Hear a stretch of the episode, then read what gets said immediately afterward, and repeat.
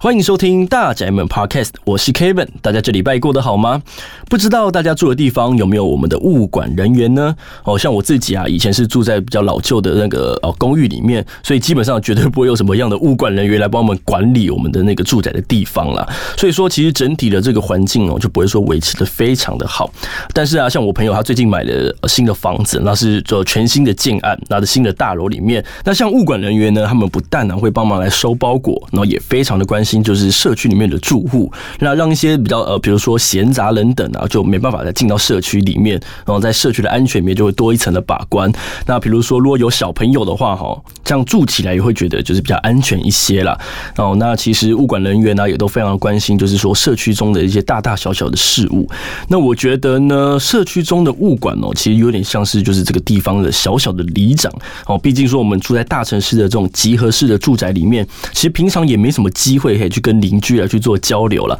基本上都是谁也不认识谁。不过可以透过这样的物管人员来去发挥这种中介的效果。那穿针引线呢，就可以让整个社区的住户给活络起来。对于打造我们这个社会的安全网也是非常重要的一环。那你们的社区也有物管人员吗？那你跟物管人员相处的怎么样呢？先来让我们听听本集的声音剧场吧。大宅门声音剧场，三二。一，Action！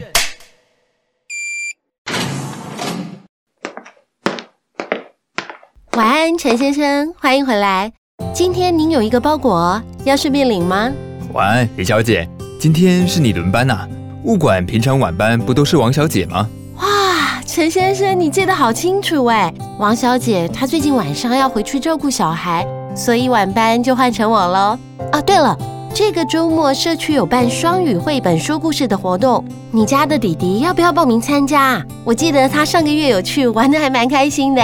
哎呦，太好了！谢谢你告诉我活动讯息。我家弟弟呀、啊，的确很喜欢双语绘本说故事活动。哎，那我顺便报名啊。好啊好，那我拿报名表来给你登记一下。然后这是你的包裹，有点重，要小心拿哦。另外也提醒一下，明天是二十五号，记得要缴房租哦。不要跟上个月一样忘了时间，晚了几天还被罚要多缴了一点钱。哎，谢谢提醒啊！住在这里有你们当物管真的很好哎。没有啦，互相照顾啊。好，我们今天呢就要来讨论一下哦，近年来啊，这个新建的大楼基本上都会有的这个物业管理。好，其实物管人员呢、跟我们是朝夕相处啦。我们每天的出门啊，或者说回家，基本上你都一定会碰到我们的物管人员。那我自己也觉得是说，有了这样的物管人员之后，其实生活一定会非常非常的方便哦，会减轻你的一些平常的一些麻烦的事情啊。那你们对于他们到底有哪些的看法呢？哦，今天我们很开心可以邀请到我们台中市。住宅发展处服务科的泰宇，还有我们的物管驻点经理例如来和大家聊聊。两位好，大家好。首先呢，就是呃，我想要来去问问二位啦，就是说，到底为什么我们的社区会需要物管的人员呢？我们请泰宇来帮我们说明一下。其实社宅一样，它就是一个全出租的社会住宅嘛。那里面自然住着很多各式各样不同族群的人。那他们在生活上就跟一般公寓大厦一样，他们会有很多生活所需要，例如说收发包裹或者是保全，来维持社区的安全性。所以说我们在社宅的部分管理上，还是需要有现场的人员去帮我们做执行，需要有保全，需要有经理去统整整个社宅的大小事。跟过往所谓大家听过的国宅来讲的话，国宅的部分，它跟社宅最大的不同在于，它是用出售的形式。对，等于是说出售之后，国宅的所有权人就转换，全部出售完毕之后，就会成立区权会，它变成一个类似一般公寓大厦的形式存在。那但是因为社宅的话呢，它是全出租，那呃所有权自始至终都在市政府的身上。那市政府当然就要对它整个生命周期五十年营运的期间，我们都必须对它做到一些维护跟管理。嗯嗯。所以在市政府人力有限的情况下，就需要导入物管公司这样的角色来帮我们做社会住宅的服务。像外面的公寓大厦，如果他们有物管人员的话，就是这些物管的呃公司或是人员都是由管委会去做挑选嘛。那回到社宅的话，就是由政府这边来去做审核跟邀请喽。哎，是。那政府的话，其实就是用采购案的形式哦，对，用采购案的形式来请厂商来做简报跟投标的方式来去选出合格的一个物管公司，这样嘛。对。那一般我们物管的人员呢，在我们的社区里面到底是扮演什么样的角色呢？哦，这边的话，我们就请丽如来跟大家分享一下。我觉得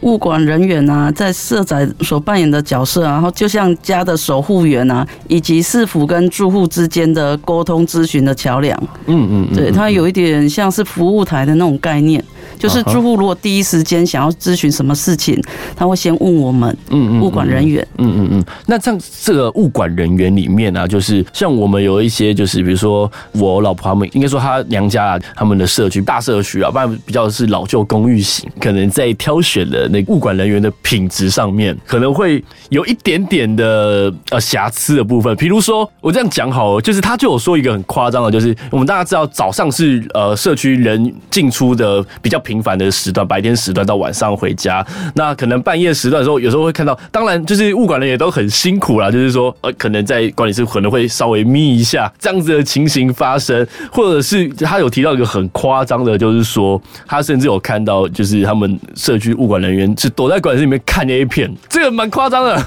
那不应该这个在我们社宅里面是不会去发生的吧？对，啊，绝对不会嘛，由我们例如来帮我们做这个物管人员的把关，是哦，因为其实会这样讲。讲就是有时候我觉得身为住户啦，就是哎，我们社区物管人员的一些品质跟素质，就是蛮需要值得去被把关的。就是尤其比如说部分住户会担心安全的问题，进入社区到底是我们社区里面的人。那在社宅的话，呃，例如这边是一样，我们对于像呃门禁的管制是有严格的管控吗？是我们都有依照 SOP 流程去进行。像现在呃防疫期间，就是会更加的去管制，比如说我们进社区到底有没有好好的来去做我们的那个十连制的扫描嘛？这些都会我都会好好帮我们把关。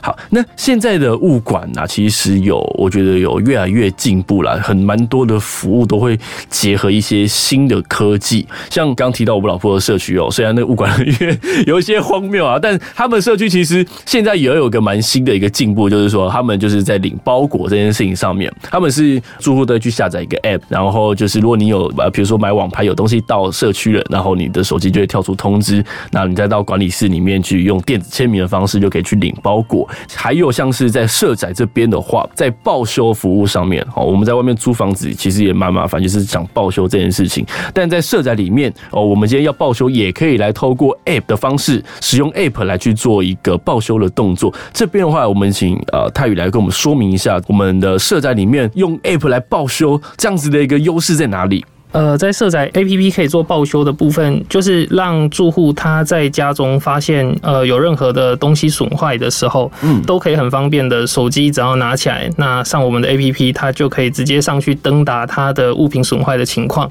嗯。那我们的社宅经理他每天都会上去确认说是不是有住户去做报修的动作，那他就会跟住户约他时间去现场看他物品损坏的状况之后，呃，没和这个修缮的厂商来尽速的做修理啊，所以说其实我们用我们的 app 来去做报修，那我们政府人员还是会到现场来看一下，到底是你人为故意破坏呢，还是说真的是它就可能是使用寿命到了，然后来去做一个更换这样。那这边的话也想要来问一下我们的丽如啊，哈，就是我们的物管啊，平常在社区会做哪些的服务呢？就像我们刚刚有讲到的收包裹啊，或者是一些通知上面的呃事项，应该都会有做。那除了以上呢，还有没有什么？是我们平常在物管人员在社宅里面会去做到的一些服务。因为我们现在目前是防疫期间，嗯，所以我们一定会就是请访客啊，就是做十连制，以及说量测体温，嗯嗯，然后还有就是我们有门禁管制跟车辆的管制，那还有环境的巡视跟清洁，然后刚才提到的是收发包裹的信件的部分，嗯嗯嗯，以及呃报修的查看或者是说通报厂商，对，我们会先初步判断说是到底是人。为，或者是说是设备本身的问题，自然损坏，我们会先做初步的判断。然后还有就是房卡跟 E-TAG 的设定，嗯嗯嗯，以及紧急状况的处理，然后还有住户反映的事项。如果说我们第一时间我们可以做处理的话，我们就会先立即做处理。那如果不是我们权限可以处理的话，我们会呈报市府的长官去才是说如何做处理。OK，对。那像是我们一般呢、啊，就是呃有一些大型社区，就是会有呃在社区旁边会置放一些大型的那个垃圾回收箱。那在社宅这边的话，我们的物管人员也是会负责，就是有关于像垃圾分类啊这样子的把关吗？会，因为我们的清洁队啊是。是得到金牌奖的，哦、所以我们我们都会跟住户宣导说，嗯嗯，请他们一定要垃圾一定要分类好，嗯嗯嗯，所以我们的分的蛮细的，就是有垃圾啊、资源回收、生厨余、熟厨余以及各项的资源回收都要做得很清楚啊。那这边我也好奇，我想我们来问一下我们的例如，就是有关于这个厨余啊，我自己也是很常会搞不清楚到底什么是生厨余，然后什么是熟的厨余，这个我们要怎么去做？有没有什么方法可以让我们简单的去做一个区分呢？其实环保局啊，它在网络上都可以 download 资料下来。嗯嗯嗯。啊，我们其实有时候也会怕说我们判断错误，所以我们其实都有把那个就生厨余、熟厨余的简易的分类都有张贴，有贴标语，让住户可以在电梯里面，或者是说在环保室，他们可以做了解、做知道。啊，我在如果在社宅里面要去倒垃圾的时候，在那个地方其实上面就会有一些图片的辅助，是告诉你说什么样的项目是可以丢在呃生厨余，什么样项目应该是丢在熟厨余上面。那其他如果说哦，今天我就没有去注意到这些内容啊，然后可能不小心就把那个资源回收了东西就丢错了，那这个部分如果被抓到的话，会有什么样的呃惩罚的机制吗？有扣点，因为社宅跟一般社区不一样，是它有扣点。如果它满了一百分的话，就没有办法住在那个社宅，就是契约就会变成是终止。哦，所以其实，在社宅里面，尤其像丢垃圾、资源回收跟分类这一块，如果你没有好好的去做的话，哦，那就可能会有一些就是被扣点的这样子的情形来发生。是，那我们的这个物管人员在这一块，其实也会来帮我们的政府去做一个很严格的把关嘛。是，其实我们都会跟住户讲，如果说他们真的不知道怎么分类，可以先问我们一下啊，对，或者是说，因为有时候我们的如果说需要询问到清洁队，我们会请他先暂暂时放置在呃一个地方，然后经过问了清洁队之后再归类。哦，了解了解。那有一些像大型的垃圾也是，我应该说我们可以去询问我们的物管人员说，哎，我这边有一些大型的家具可能要做回收的话，是请呃物管人员这边来去帮我。我们联系吗？是因为我们那边是由清洁队做服务，嗯哼，所以说除了礼拜三或者礼拜天他们是停止清运的时间之外，其他的时间住户只要在指定的位置，然后告诉我们说他有什么样的物件要再走，我们就会联系清洁队来做清运，哦，而且是免费的，哦，是免费的吗？是。一般外面如果我没有住社宅，在外面就是住一般的公寓大厦的话，这个是需要费用的嘛？如果找外面的，比如说应该要找到什么清洁公司。来去做搬运上的处理吗？这个会是由一般的民营的清运公司机构去做估价。哦，是，呃，这个还是没有一个公定，而是他们会来去看说到底是有哪些东西，然后另外来去做估价这样。其实他们会提供估价单，比如说是什么样的产品，嗯，然后多少钱，其实是有固定价格。哦，是有固定价格的。是，然后只是说看你是什么哪些的物件这样子。是，好，但我们如果在社展里面的话，有大型的呃物件。想要丢是不用费用的，是。然后我们的物管人员都会来协助去做处理。那除了就是我们刚刚讲到的，不管是收包裹啊，或者说我们刚刚还有讲到就是垃圾间的一些资源回收的分类啊，都是由物管人员来去做一个协助来处理。除了以上这些内容以外，能不能请丽如来跟我们分享一下，就是我们物管在我们的社宅里面还有没有做了哪些事情，然后是让你特别有感，然后想跟大家分享一下的？呃，我在社宅服务啊，遇过两个比较有感动的一个状况，跟大家分享。第一个是有一天啊，有一个住户，他高龄的妈妈，然后从床上滑下来。哦，然后头部受伤，破了一个洞，流血。然后当时住户很惊慌，就下来跟我们求救。然后我们先安抚了他的情绪之后，然后就是我们的物管人员，大家有的先上去安抚他，然后了解状况。那有的立即赶快打一一九协助就医。那住户后来呢，因为他送医及时，所以说后来他事后有跟我们做感谢哦，对，很感谢说我们当时很积极的赶快处理事情。啊、对，啊、第二件事情是有一个住户啊，他说他不敢一个人搭电梯，哦啊，不敢一个人搭电梯。对，你说社宅里面的一般的电梯，他不敢一个人坐的。对对对，然后因为他搬进来之后有跟他聊天，然后知道这样的状况，所以我们都会关心一下说，如果说他今天是一个人，他想要搭电梯上楼的话，他回到他家的时候，物管人员会陪同他一起上电梯这样子，然后跟他聊天。哦，所以他可能是有密闭空间的一些恐惧的一些心理的作用，所以他们是没办法一个人搭电梯，所以可能回到社区的时候，就会请那个物管人员就是一起哦跟他坐电梯这样。对，哦，我觉得听到这边是还蛮特别的一个状况。那其实物管人员也都是很乐意来去协助嘛，因为。我就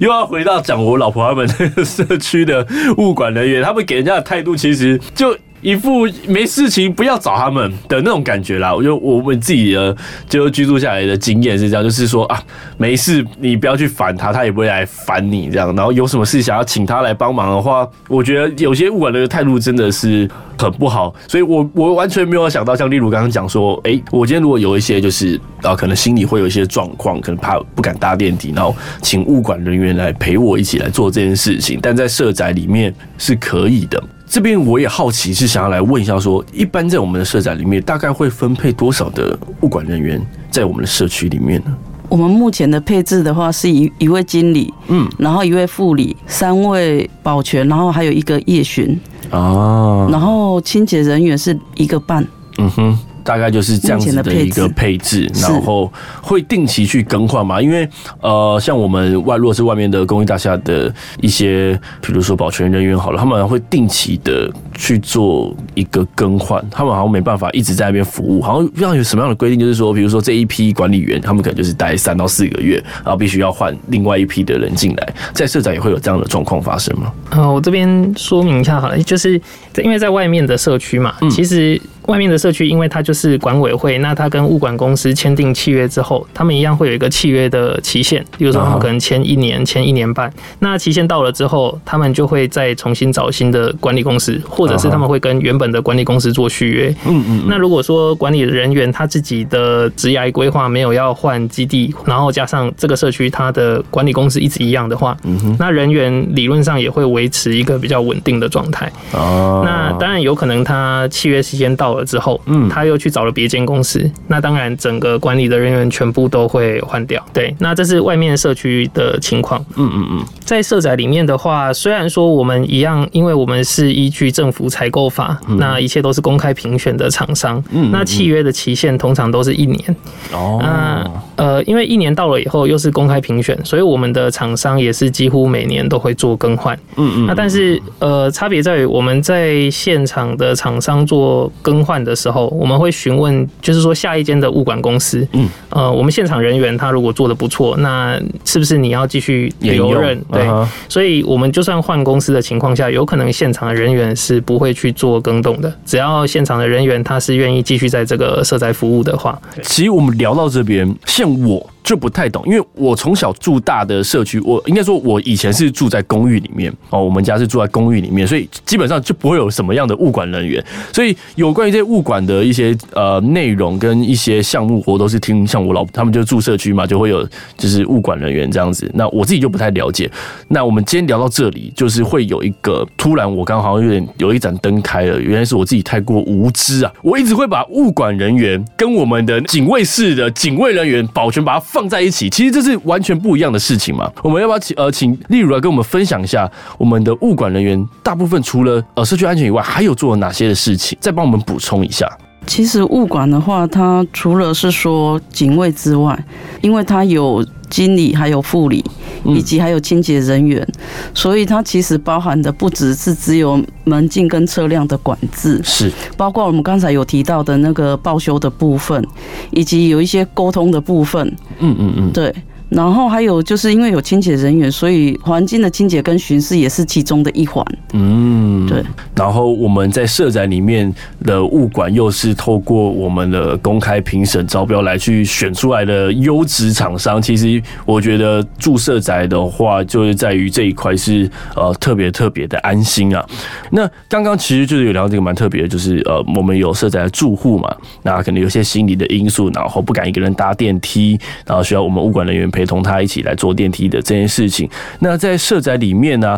像是我们本来就会有一些安排一些呃关怀户在里面，然后也有一些呃社服的组织会进驻在我们的社宅里面。那也有听说是说，哎，在我们的社宅里面，其实我们的物管跟社服都会一起来合作，进行一些额外的服务。哦，这边的话，我们请啊泰宇来跟我们说明一下，目前在台中的社宅里面有没有一些就是关于物管跟其他公寓大厦的一些差异性？社宅的部分就是它的住户的组成，因为根据住宅法的规定，其实会有百分之四十的住户，它会是属于经济或社会弱势的族群。嗯，在这样的住户组成底下，我们就想要针对这些比较弱势的族群，能够提供更多更好的服务，让他们的生活也可以过得更便利。嗯哼，第一个是在空间上，我们都会在公共空间里面去留设一部分的空间，让非盈利的社服团体可以进驻。举例来讲，可能像伊甸基金会。那有可能会跟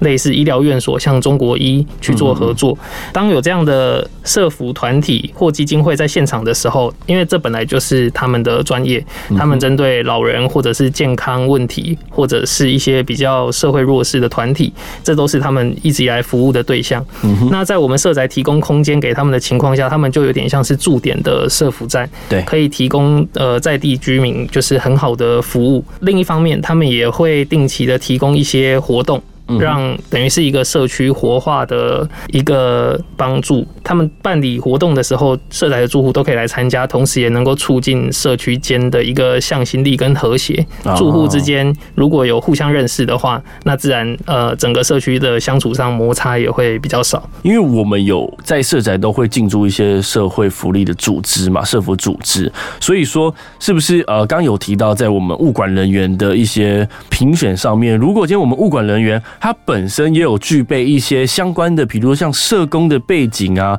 或是具备一些相关的知识的话，这个部分就会对于他们的一些投标上，应该是会更加分的嘛？对，就是我们在呃标案的设计上，确实有针对，如果投标公司它有合作的社公司，或者是它有相关专业的人员，那是有相关的照护背景的话，是也会算是一个我们在评选的时候的加分的条件，这样。那我们例如有没有相关的一些背景存在呢？我没有社工的资格哦，但是我们一定要有事务人员以及呃防火管理人证照。哦，应该说我们没有限定一定是要社工啊，就是但。必须要有一些其他专业的一些背景存在。是，好，那在例如这边的话，有没有可以跟我们分享一下，我们物管在社宅里面有没有做一些，就是针对像我们的一些关怀户啊，是不是有做一些比较特别的一个服务呢？其实我觉得我们丰原啊，有伊甸跟中国医这两个社服单位真的很棒。对，我常常跟住户说，哇，我们真的好多课程可以参加，我们真的很幸福，连我都很想要当社宅的一员。嗯，对啊，都很想入住。嗯嗯，然后其实我觉得像伊甸啊，他们有时候会提供一些物资给需要的住户，而且他们不限定只是关怀户，嗯嗯嗯，他们连一般户就是都有可能提供哦。然后因为现在防疫期间，所以我们不可以拿物资上楼，对，所以他们都会联系住户来我们管理室这边做领取。嗯，因为有时候会有一些民间机构、一些慈善机构，就是有赠予物资啊，然后他就会很贴。心的写好说这个是要给谁的，然后会交代我们，然后就会放在我们管理室的那个置物柜那边，让他们做索取。嗯，然后当住户下来拿的时候，我们会提供给他。哦，对，我们会做转交。嗯嗯嗯，对。所以其实呃，就是等于是我们物管人员在社宅里面，那就是也会等同于跟我们的社福组织一起。来照顾我们的这些社宅的住户，是一起来为这个社宅来去做努力。对，而且我们呃的社宅的一店跟中国也很棒，因为他们不是只有针对关怀户，哦，一般户全一般户也照顾，在我们社宅里面，对，都是我们可以去关怀的对象。哦，不管就是啊、呃，大家的呃身份背景是什么，只要你有任何的需求，哎，我好奇问一下，刚那个不敢坐电梯，他是关怀户的住户吗？呃，是，他是关怀户的住户，但如果我是一般户，我去看完那个鬼片，然后回家的路上已经三更半夜，然后不敢坐电梯的话，我是可以，就是大家都会很乐意来，就是协助我，陪我一起坐电梯这样。会，我觉得这个真的是很特别，因为在外面那个公寓上根本没有人会鸟你，就是管我才管你的，就是我要做好我自己的事情就好了。但我在社宅里面，其实是有蛮多这样子温馨的事情，时时刻刻的不断都在发生。那也我觉得也都是托我们，当然会有一些社福组织都在我们的社宅里面，然后包含我们的物管人员，就是大家一起的来去。为呃我们的这个社宅去提供更好的服务，让大家住在这边都可以就是安安心心，然后开开心心的生活。住在这么好的环境，最多只能住六年，这这是不是太可惜了？我们有没有遇过这啊超过六年，但我又舍不得，就是我还想再继续住在这边的话，该怎么办呢、啊？当然，现在因为社宅其实现在全台湾的社宅都还太年轻了啦，嗯、就是说大家其实还不太有遇到六年的这个问题，因为第一波六年的住户都还在住，都还在住了。那当然，呃，会有住户开始去思考，他们六年过后时间快到了，对他们想要继续住的问题。这个事情也是在政府端这边也会持续的去做考量啦。那至于说是不是要延长，或或者是说当这个。社宅的量持续的增加的时候，那整个需求跟供给端可能供给开始比较足够的时候，是不是有可能让特别有需要的住户他们可以住超过六年？哦，对，因为其实六年一到，最重要的事情是为了公平性啊。当今天需求很大的时候，那已经服务你六年了，外面还有很多的人需要这样的资源，所以才会有这个六年为上限这件规定。这样，对，那嗯，需要帮助的人太多了。对。对对对对，我如果我们只限制在某一群人身上的话，那其实其他人的居住权利可能就会被剥夺。社宅本来就是要提供给呃需要被帮助的这些人，只是说我们的这些进驻团队，包含物管人员，已经不管是你是关怀户还是一般户，都是提供我们有任何的需求，我们就尽我们所能的再去帮各位住户来完成你的需求。这样好，所以其实我们的社宅哦，社宅的住户哦，也不用就是害怕说，哎，不敢去跟我们，不管是社福。机构或是物管人员，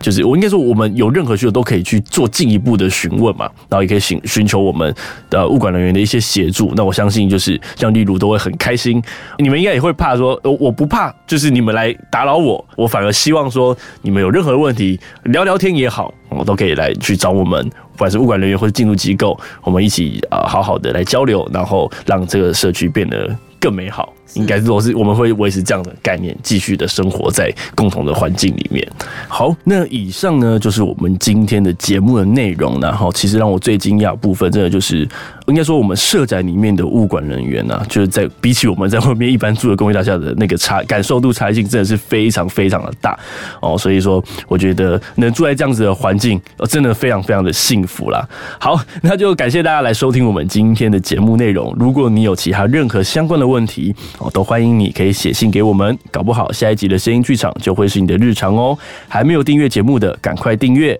分享，还有留言，也可以到我们的粉丝专业台中共好社宅，共同好好生活在一起。那在上面呢，都会有我们的最新资讯分享给大家。那今天呢，非常开心可以邀请到我们的泰宇，还有我们的丽如来跟大家分享我们物管人员的单集。那我们就下集见哦，拜拜，拜拜。